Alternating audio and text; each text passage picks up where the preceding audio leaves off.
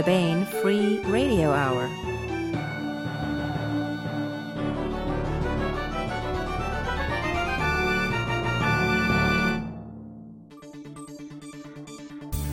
On the podcast, Captain Morgan on a rampage through time and liquor cabinets. Tough guy magic users and a crazy Viking advice columnist. Plus, part 20 of the complete audiobook serialization of David Weber's Shadow of Freedom. All right now.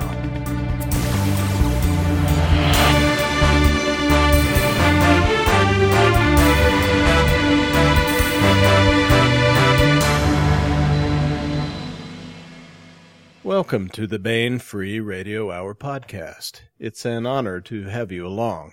I'm Baen editor Tony Daniel. Coming up, we have an interview with Steve White, the author of many Baen books, including novels in the best-selling Starfire series with David Weber. We're going to be talking about Steve's Jason Thanou time travel books and his new entry in that series. It's called Pirates of the Time Stream. It's new this month at booksellers.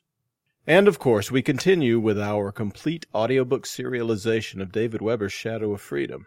But first, Baen Associate Editor Laura Haywood Cory joins me for the news. It's a hot and sticky August in the northern hemisphere of planet Earth, but some very cool new Baen titles debut this month to cool you off or warm you up if you're down under uh, whatever the metaphor is. In hardcover, we've got book three in the Grimnoir Chronicles, Warbound by Larry Correia, who is also the creator of the Monster Hunter series, of course. The Grimnoir Chronicles is a great series set in an alternative 1930s America where magic works and a hard bitten PI has to deal with magic using baddies. Uh, what else we got, Laura, this month? Uh, well, also new in August is Pirates of the Time Stream by Steve White. This is the third book in the Jason Thanu time travel series. Now you say Thanou. Mm-hmm. I say Thanou. But what I does think what does Steve what say? does Steve say? Yes. Well, we'll find out shortly because he'll be up next. Excellent. Uh, this one follows Sunset of the Gods and Blood of the Heroes, and in this one we've got evil aliens masquerading as gods who meet Captain Morgan, the pirate of the Caribbean. The cover is by Don Maitz, the artist who did the original Captain Morgan rum poster. Yeah, and it's cool. And this one depicts a female pirate, which they did exist in the 1660s, which is when the book is set. And she's also a voodoo priestess. Um, and she comes into the story in a big way. Zenobia is her name. Anyway, we'll, we will talk with Steve shortly about that. Hey, we also have a great short story collection from Michael Z. Williamson just out. It's called Tour of Duty. And that's the one that's subtitled Stories and Provocations, right? Yeah. So what's the provocation part about? Um, well, this is some excellent nonfiction by Mike that takes up part of the book. Uh, some of it is humorous. He has these Viking advice columns. He's uh, Crazy Einar, the Viking advice uh, guy, and um, some is very serious and outspoken about a few things. It's really good stuff. Well, you can find links to all of the new August books at the Baen.com website. Go ye there and be amazed. Are you amazed, Laura? I'm amazed. We'll all be amazed. With me today is Baen editor emeritus Hank Davis, and we want to welcome Steve White to the podcast. Hi, Steve. Hi, Hank. Hi, Steve. Good to hear from you. Uh, Steve White is the author of a somewhat astounding 18 novels with Baen Books. I'm looking at a giant stack of them sitting here on the podcast table. He's the author with David Weber and a couple of other later authors of the Starfire series of novels. These these include Insurrection, Crusade, In Death Ground, and The Shiva Option, which was a New York Times bestseller. Steve's other Baen series include the Prince of Sunset series, the Disinherited series, the Stars series, I guess we're calling it, with Eagle Against the Stars and Wolf Among the Stars, and uh, standalone science fiction novels such as Demon's Gate, the Prometheus Project, and, and one I personally like a lot, St. Anthony's Fire, which is this wonderful alternate history science fiction blend where rather nasty aliens help the Spanish win against the British, and Queen Elizabeth when the Armada shows up. And finally, we have the series we want to talk about today the Jason Thanou time travel novels. Steve, did I say Jason's last name right? And did I leave anything out of that huge list? Yeah, yeah. His name is pronounced Thano, his last name, and I think you uh, covered just about everything there that I've written, with the exception of one standalone, Forge of the Titans, which, by the way, really is a standalone. Now, Demon's Gate and St. Anthony's Fire, which, by the way, I'm glad you enjoyed, are potentially the beginnings of new series. Each of them is left open for sequels at the end, and I hope to do some future work in those universes. Now, Forge of the Titans has um, a wonderful cover by David Mattingly, I, I believe. That's the one with my the... favorite cover, and if you think about it, you can probably figure out why.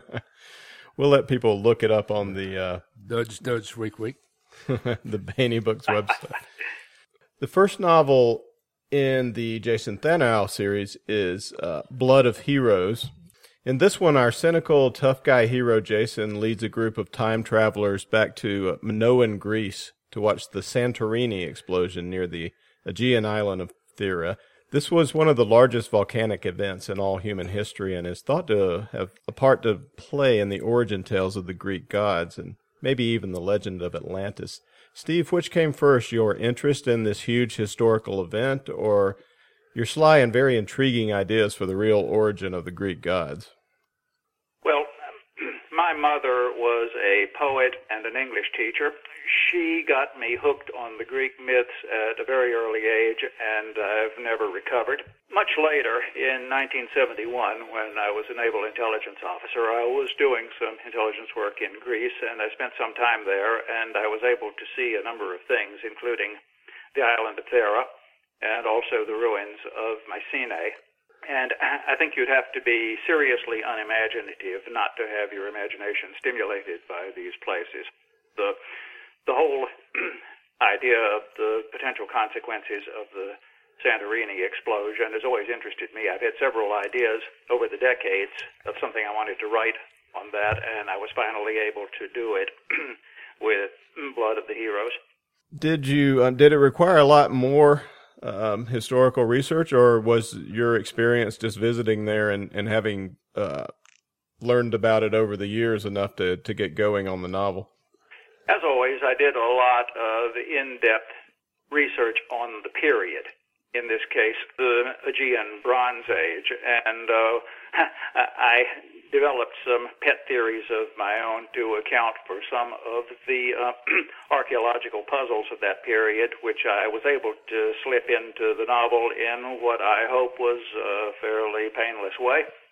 Let's talk some more about the way that you you research these these great time travel books. You've said elsewhere that that writing lets you make use of the reading you would do anyway. Since you use a lot of historical details in the Jason Thanou books, are you an eclectic reader, or do you have a specific area of knowledge that you concentrate on?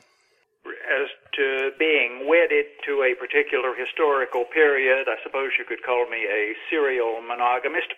At any given time, there's going to be one particular area of history I'm particularly interested in, but I uh, go from one to the other, and I'm always coming back to my first love, which was classical antiquity. Another favorite is the Elizabethan era, which I was able to do some work with in St. Anthony's Fire. Another area I keep coming back to, uh, which really intrigues me, is Imperial Chinese history.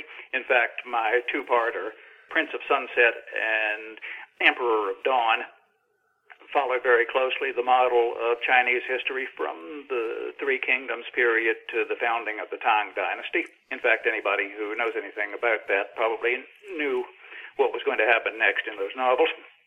Now we really get into uh, the historical details with uh, Sunset of the Gods, the the second Jason Thanou book, and we also run into a very evil human or part human enemy that is some ways worse than the Teloi, who are the, the bad guys in Blood of Heroes. The Teloi are merely insane. The transhumans are, are really, really bad. Let's talk the Teloi first, uh, if I'm saying that correctly. The idea that the gods were aliens is found in a lot of science fiction stories through the decades. What led you to uh, take up this hoary tradition? As Richard Nixon used to say, let me make one thing perfectly clear. I don't personally believe in any of these ancient astronaut um, gods in flying saucers uh, theories. If you want to know my real feelings on these theories, read Wolf Among the Stars, in which I wax fairly sarcastic on the subject. But as far as that goes, I also don't believe in the possibility of time travel. But it's such a wonderful historical device, it seems a shame to give it up just because it's impossible. And the same goes for the uh, extraterrestrial origin of some of the pantheons of gods in the past. It's uh, just simply a lot of fun, and uh, it can, I think it can be used as a very entertaining fictional device as long as we don't take it too seriously.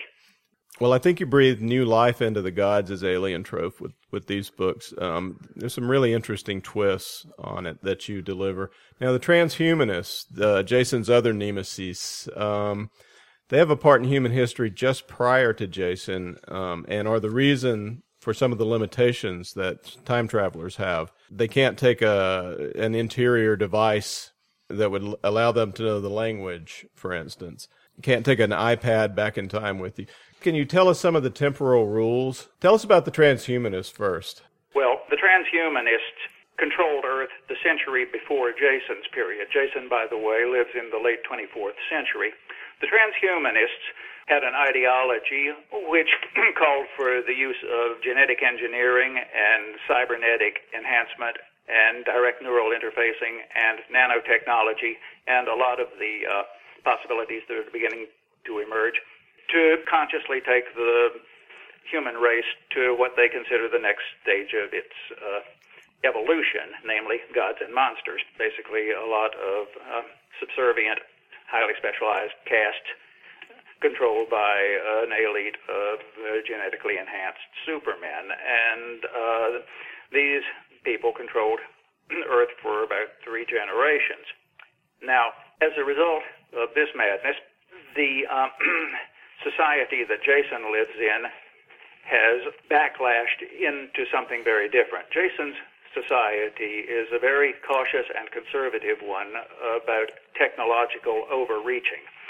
My historical model here is the way Europe rebounded from the religious fanaticism of the religious wars of the 1600s to the mannered ancien regime of the 1700s.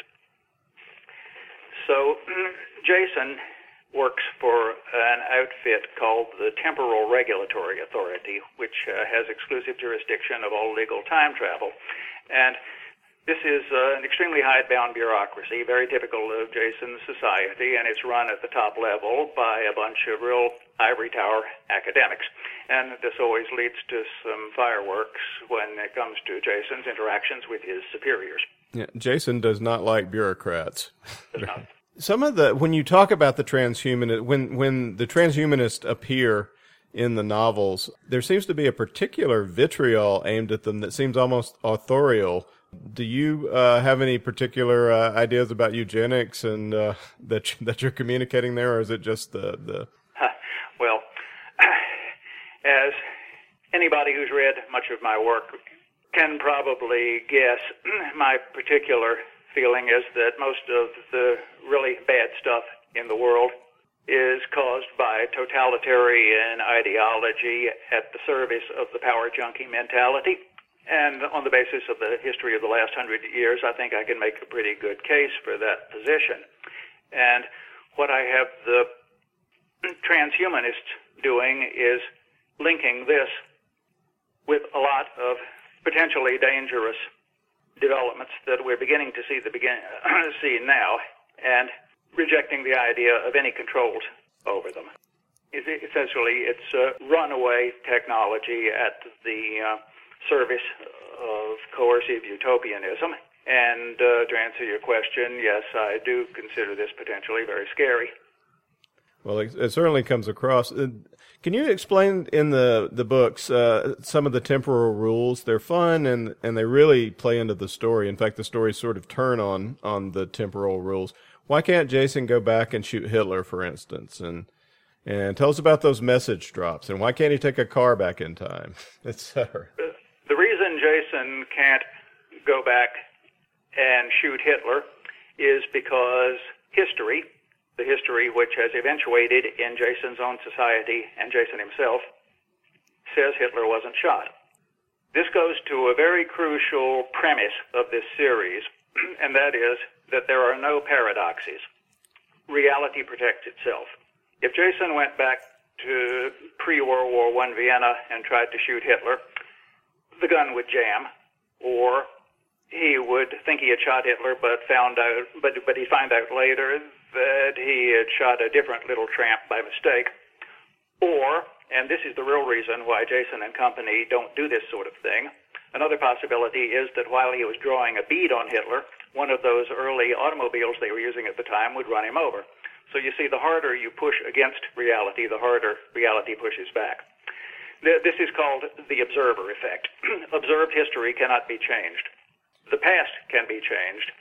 So the closer you get to something that's a historical record, the more dangerous it is, in other words. Uh, uh, in, there can be tragic consequences, and in fact, this happens in the uh, latest novel in the series, which has yet to appear, Ghosts of Time. Jason tries to fight the observer effect and learns or relearns that it cannot be fought. Now, as I say, the, the past can be changed as long as it doesn't violate observed history, and this is the basis of the message drop system, which is the only way time travelers have of communicating with their own time. There, there's no such thing as a transtemporal radio or anything like that. What they can do is write a message on some very durable medium and leave it in some prearranged cave or something is still uh, some location that's still going to be relatively undisturbed in the late 24th century, and their superiors uptime can pick it up there. Uh, this uh, obviously has a lot of limitations. In fact, uh, Jason doesn't get to use it much because it's very inconvenient usually for him to reach the prearranged location when he's off uh, having adventures somewhere else. Yeah. So uh, my favorite parts of the uh, the books are your meticulous and, and really riveting depictions of real historical events. I mean, for me, that is what time travel stories are all about. Um, this desire to to be there, and you you take the reader there. Sunset of the Gods revolves around the Battle of Marathon in Greece.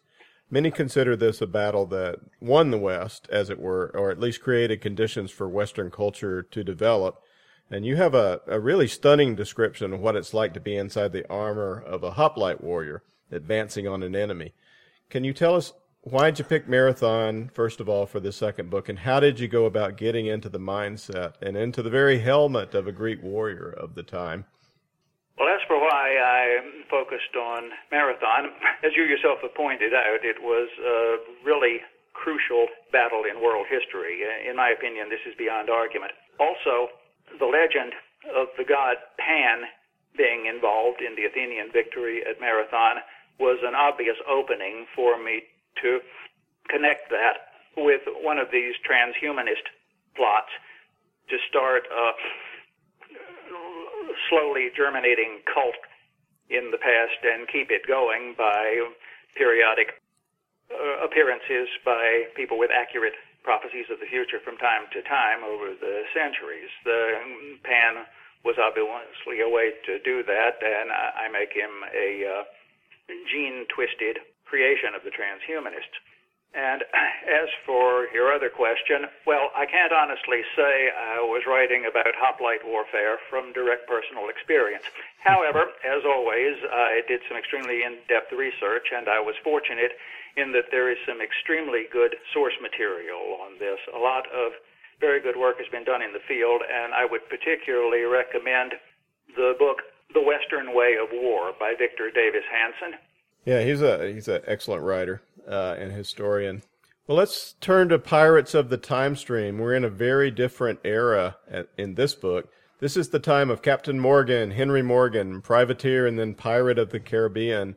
Uh, and the cover for Pirates of the Time Stream is by none other than Don Maitz, who is the artist who created that Captain Morgan's rum version of, of Morgan with the devilish curled mustache and, and all that. Uh, can you describe the conditions in the Caribbean at the time, which I think it's the 1660s that the book takes place in? Why did you set a Jason Thanou story there? The Caribbean in the 1660s was the first Wild West. There was a saying at the time, no peace beyond the line. the line being the line that the Pope had drawn, dividing the New World between Spain and Portugal. And the Spaniards considered anybody in their allotted portion, which was most of it, to be an interloper. And they were extremely ruthless in rooting out interlopers. it was a brutal form of warfare that went on there. Now, the English had taken and colonized Jamaica, but the English crown was too cheap to provide for a defense of it. So the only defense the colonists had was the privateers. So it was like the Western townspeople in the old Western movie who had to bring in a gunslinger to protect them from the bandits. So when you when you had sanction of some authority, you were a privateer, and when you didn't have sanction, you were a pirate. Uh, yes, um, they and uh, the pirate. You have to understand was uh, really a fighting word. And Henry Morgan absolutely hated being called a pirate. Calling him a pirate was a pretty good way to get your throat cut.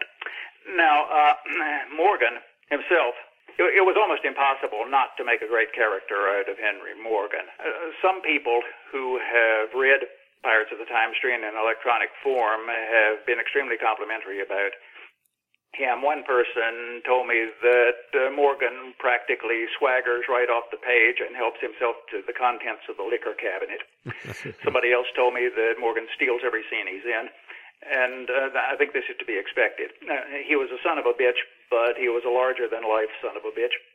Well, you, I mean, you do a great job of capturing him, and, and he does steal a lot of scenes, but um, Jason likes him, has a grudging respect for him that grows over time in, in the novel. We also get some very interesting voodoo details, uh, including a, a, rather grisly killing during a ritual. Uh, I think you've traveled in the region. Have you ever encountered voodoo? Not directly. I've been. I've never been to Haiti. I've been to the Dominican Republic, where there is uh, one of the different versions of the Afro-Caribbean syncretic religions in, business, but I never directly encountered it. I did encounter some Jamaican folkways when I was in Jamaica, and actually I'm a lot more familiar with Jamaica.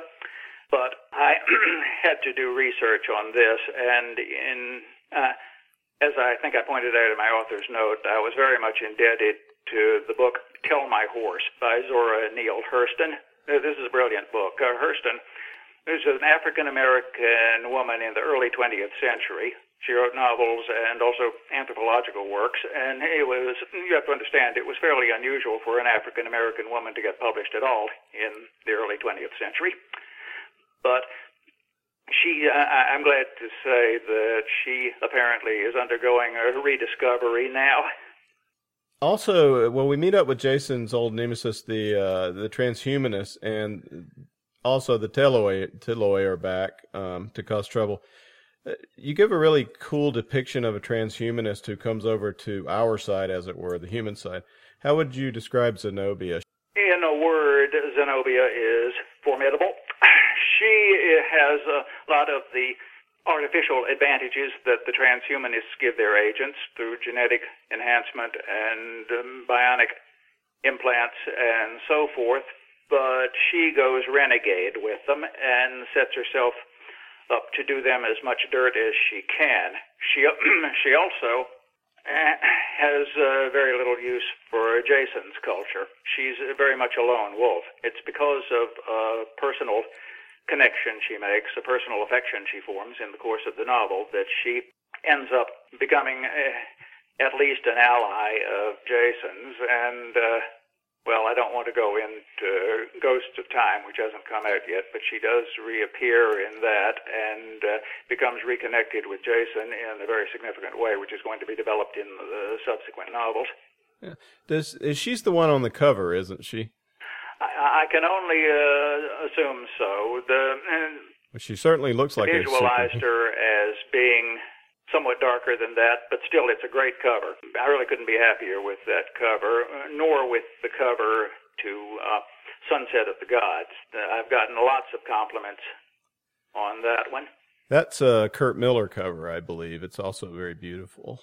Well, next up for Jason and crew is the American Civil War, uh, as you mentioned, Ghosts of Times. What can you tell us about that?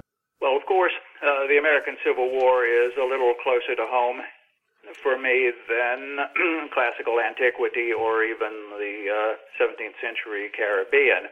In fact, I have Confederate ancestors. Um, as I think I mentioned in the author's note, to Ghosts of Time, I was born in Virginia in 1946 and therefore grew up picturing God as a slightly imperfect version of Robert E. Lee. I uh, I've always been very interested in the period, and particularly in the final phases of the war, the, the fall of Richmond in particular. You can, you can walk around Richmond today and visualize what happened, which was some pretty serious stuff. And here again, I was inspired by a recent book, which I would strongly recommend, entitled April 1865 by Jay Winik. Uh, it's uh, one of the best pieces of popular history I've read in quite a long time, and it brings a whole new perspective to bear on the conclusion that in that month, April 1865, of the Civil War. And he uh, he is particularly good at pointing out that the way the Civil War concluded was not foreordained. It was not inevitable. And any number of things could have happened, and almost without exception, the other possible outcomes would have been horrible. It brings home the harshness of the period, but it also brings home the fact that there were some extremely intelligent and well intentioned people at work, and they were able to prevent the post war development of America into a kind of Bosnia writ large. Now you live among among the remnants of the Civil War. Uh, you, you, live in Virginia, do you not? Yes, and... I do. I'm a, uh, I myself live in Charlottesville, but I'm not too far from Fredericksburg, which before uh, Verdun in World War One was probably one of the most fought over places on planet Earth. And I'm also close to Richmond, which, as I say, is very much worth the visit if you have any interest whatsoever in the Civil War. Well, I imagine you might have seen some of those ghosts over, or at least uh, imagine them. What we're talking about now, though, is Pirates of the Time Stream, Book 3 in the Jason Thanou Time Travel series by Steve White. Steve, thank you so much for being with us today. Thank you. I've enjoyed it. And now we continue with our complete audiobook serialization of David Weber's Shadow of Freedom. This portion of Shadow of Freedom is provided by Audible.com. Get the complete audiobook at Audible.com now. If you're not a subscriber, you can get the entire audiobook free or choose from more than 100,000 other titles, including many Baen titles, when you try Audible free for 30 days.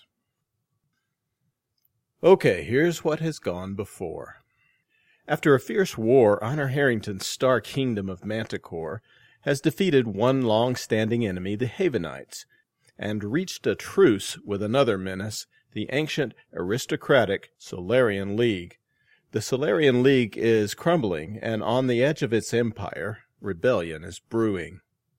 Royal Manticoran Navy Admiral Michelle Henke, Countess Goldpeak, commands the Royal Manticoran Navy forces in the Talbot Quadrant, a region allied with the Star Kingdom and on the border of the restive frontier of Solarian space. Goldpeak sympathizes with the rebels, but wants to be careful that whatever help she supplies is in a time and place of her own choosing. Now in the Saltash system, that chance may have arrived. With the help of Solarian battle cruisers, the system governor has impounded Manticoran merchant ships in a deliberate act of provocation. Royal Manticoran Navy Commodore Jacob Zavala and his destroyer squadron have arrived in system to release the merchantmen from illegal Sali confinement. And after a devastating display of Manticoran martial superiority, Zavala has the upper hand. But the Saltash governor refuses to negotiate. Zavala has no choice but to dispatch a boarding party to the orbital station where the merchants are held hostage. Here is part 20 of David Weber's Shadow of Freedom.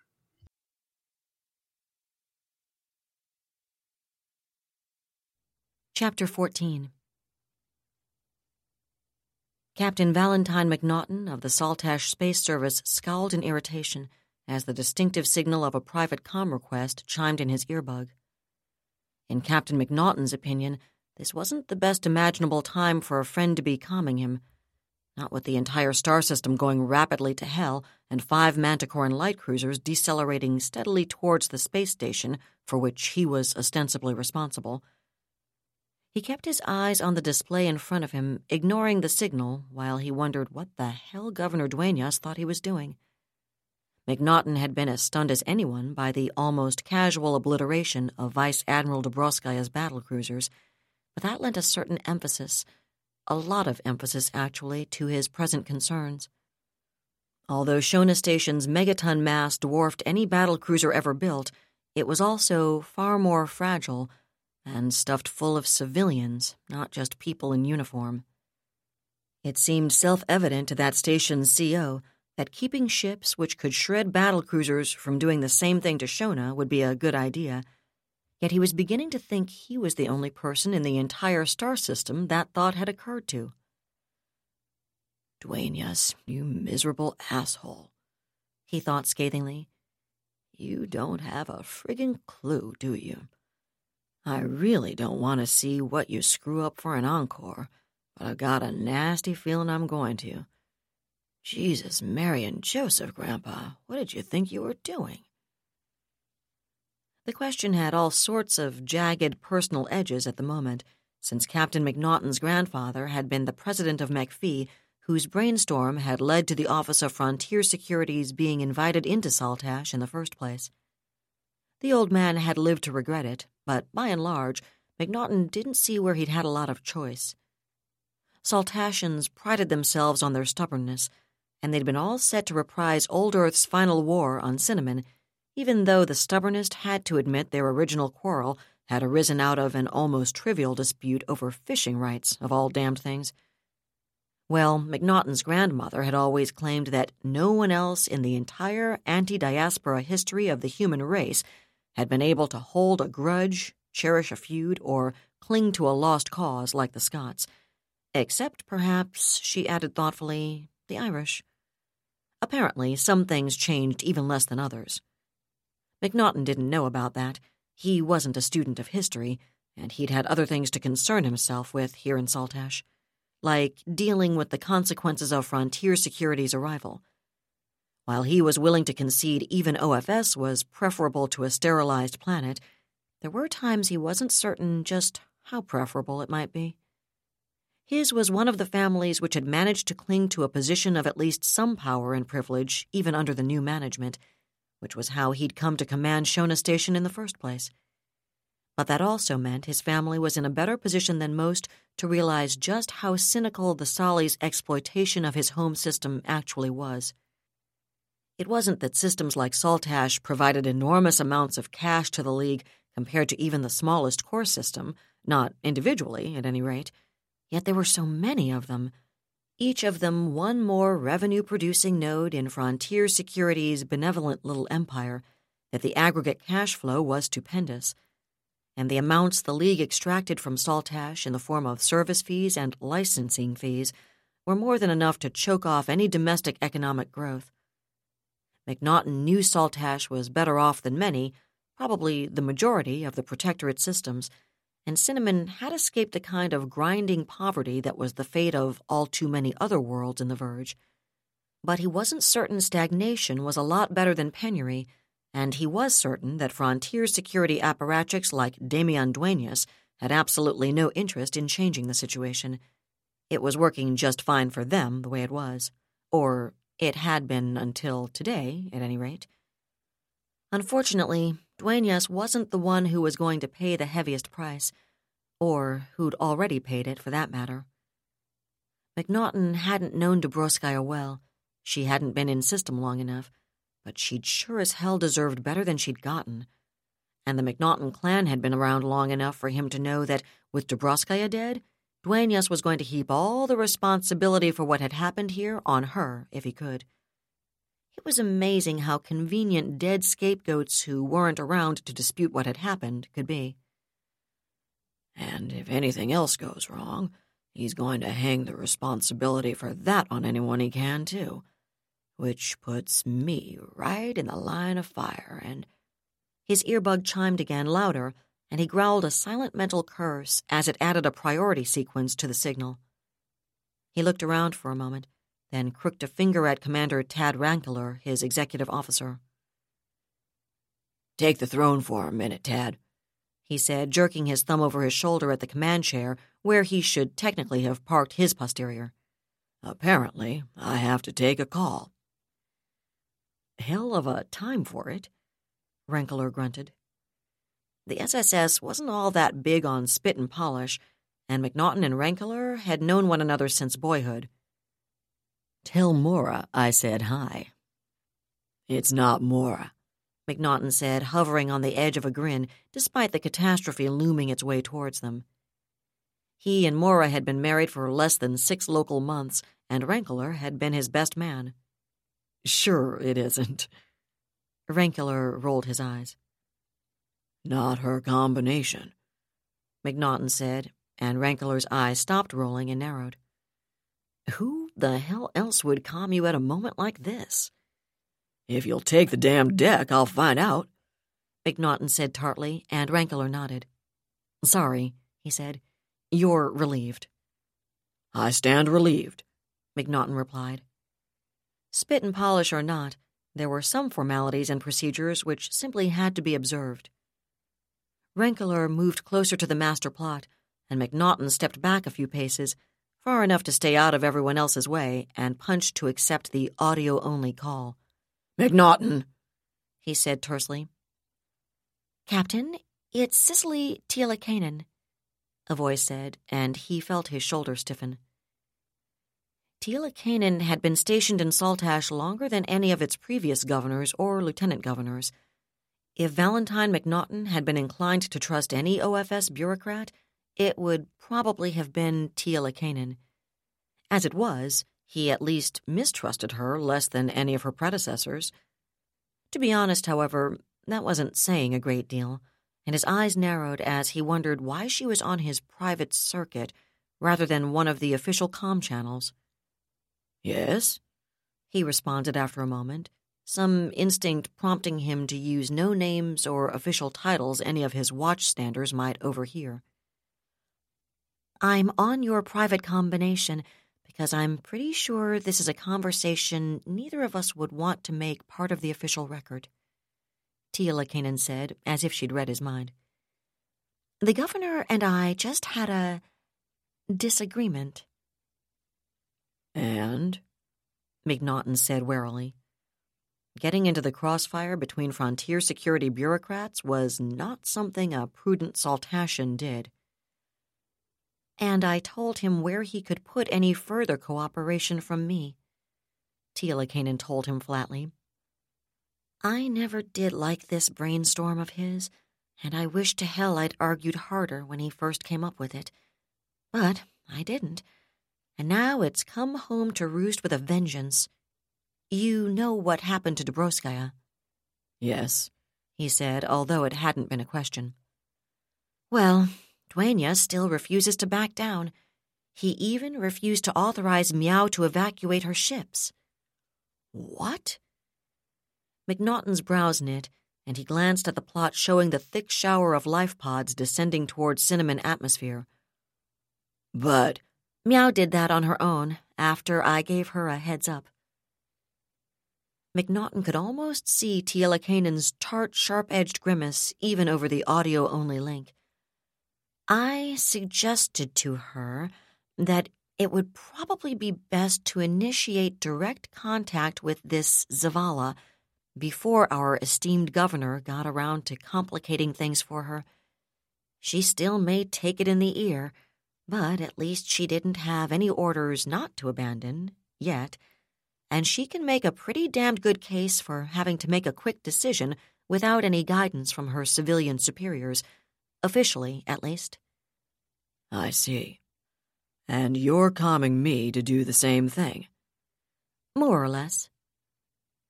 He heard the sound of an exasperated exhalation.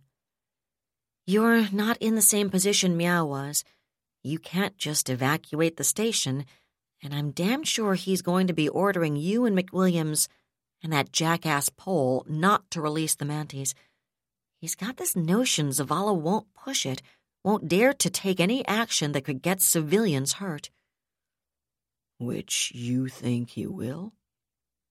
McNaughton kept his voice down, but his expression tightened. My honest impression? I don't think he wants to, but this is one genuine hard ass, Val. I don't know how typical he is of Manties in general, but this guy isn't going to take any crap from anybody, and the fact is that we're legally in the wrong on this one. Worse, Zavala knows we are, and I think he's just demonstrated he isn't likely to spend a lot of time dithering about his next move. I don't know what he may have said to Duenas after I left, but if I had to guess, it would be something along the lines of, Give me back my nationals and nobody else needs to get hurt. Get in my way, and a lot of people will get hurt.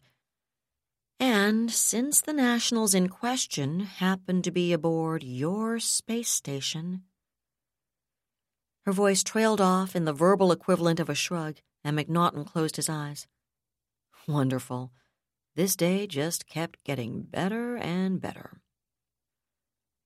Well, I appreciate the information, sir, he said briskly, raising his voice just enough for anyone standing close enough to hear him to hear the honorific's gender.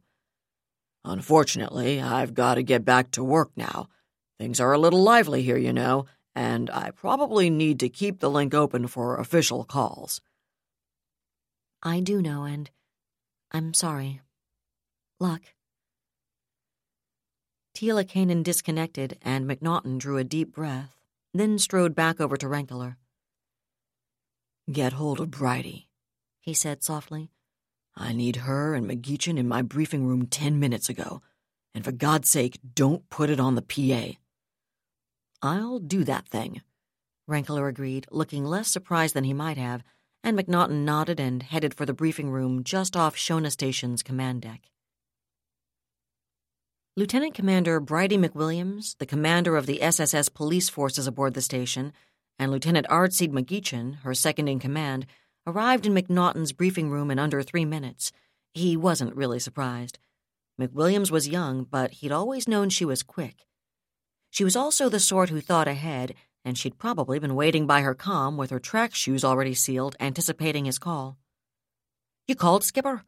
she said as she and McGeechan stepped through the door and it closed behind them. I did indeed. He smiled bleakly.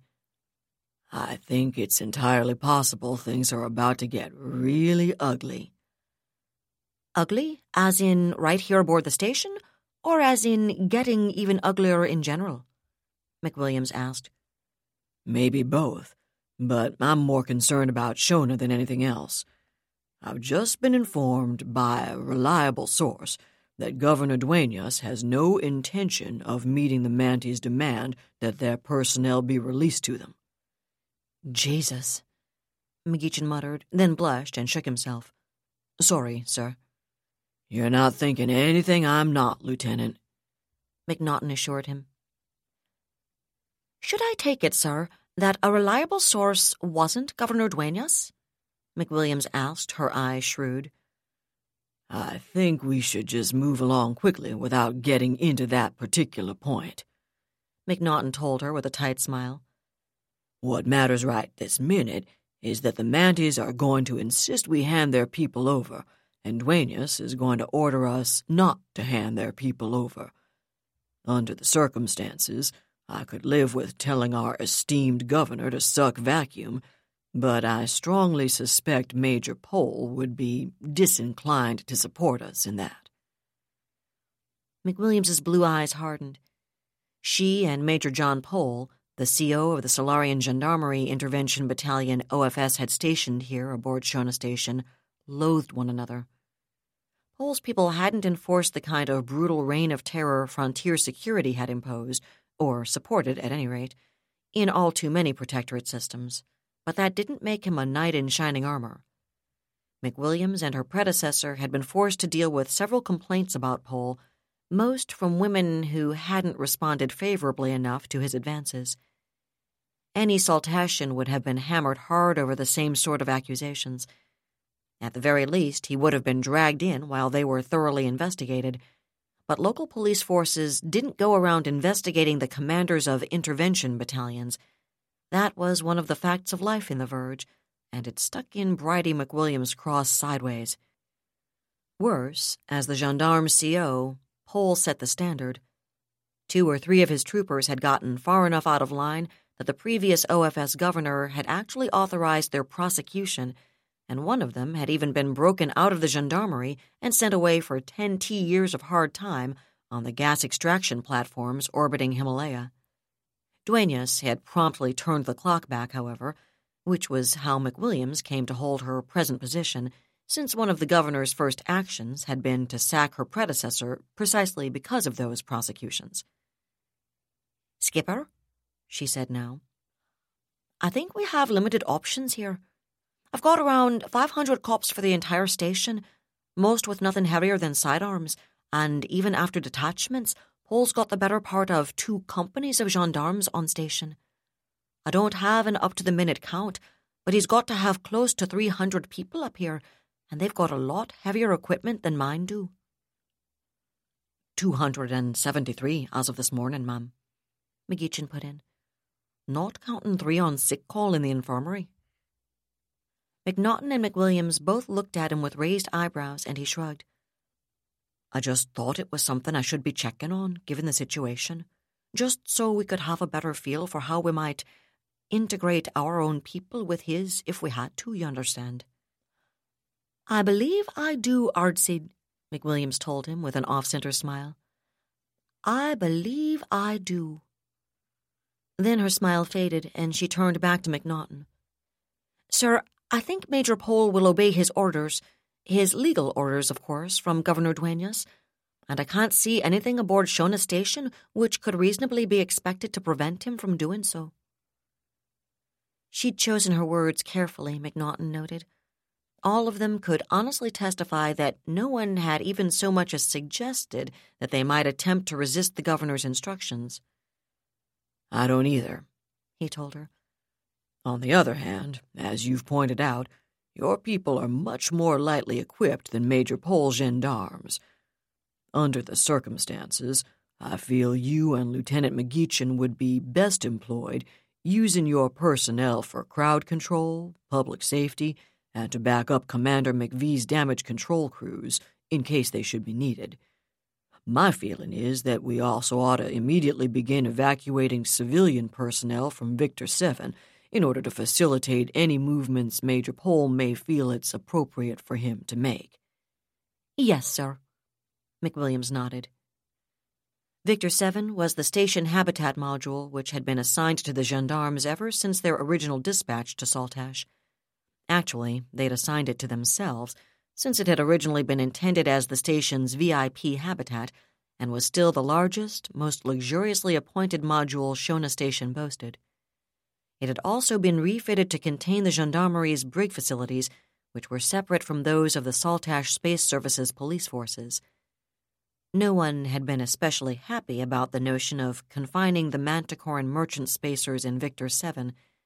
The general feeling had been that Saltash was already on thin ice, and the gendarmerie was not famous for the consideration with which it treated individuals in its custody. Under the circumstances, however, McNaughton couldn't pretend he was unhappy to have them in Victor 7 because, aside from a few dozen service personnel with duty stations in the area, the only people in Victor 7 were going to be gendarmes and the Manties. It's a pity, McNaughton continued, that our own lack of personnel and equipment means your available manpower is going to be fully employed maintaining security throughout the rest of the station but while we won't be able to reinforce or support the Major, I want every effort made to at least guarantee the integrity of the station in general and to ensure that he and his people are relieved of any responsibility which might distract them from Governor Dueñas's orders. I trust that's clear, Commander McWilliams? Yes, sir. McWilliams smiled thinly at him. Lieutenant McGeechan and I will get right on that. That was David Weber's Shadow of Freedom, Part 20, read by Allison Johnson. And that's it for the podcast. Thanks to Audible.com, thanks to Laura Haywood Cory, to Christopher Chifani, and podcast theme composer Ruth Judkowitz. And a glass brimming double shot of Caribbean rum lifted in gratitude to author Steve White. Please join us next time here in the hammering heart of science fiction and fantasy and keep reaching for the stars.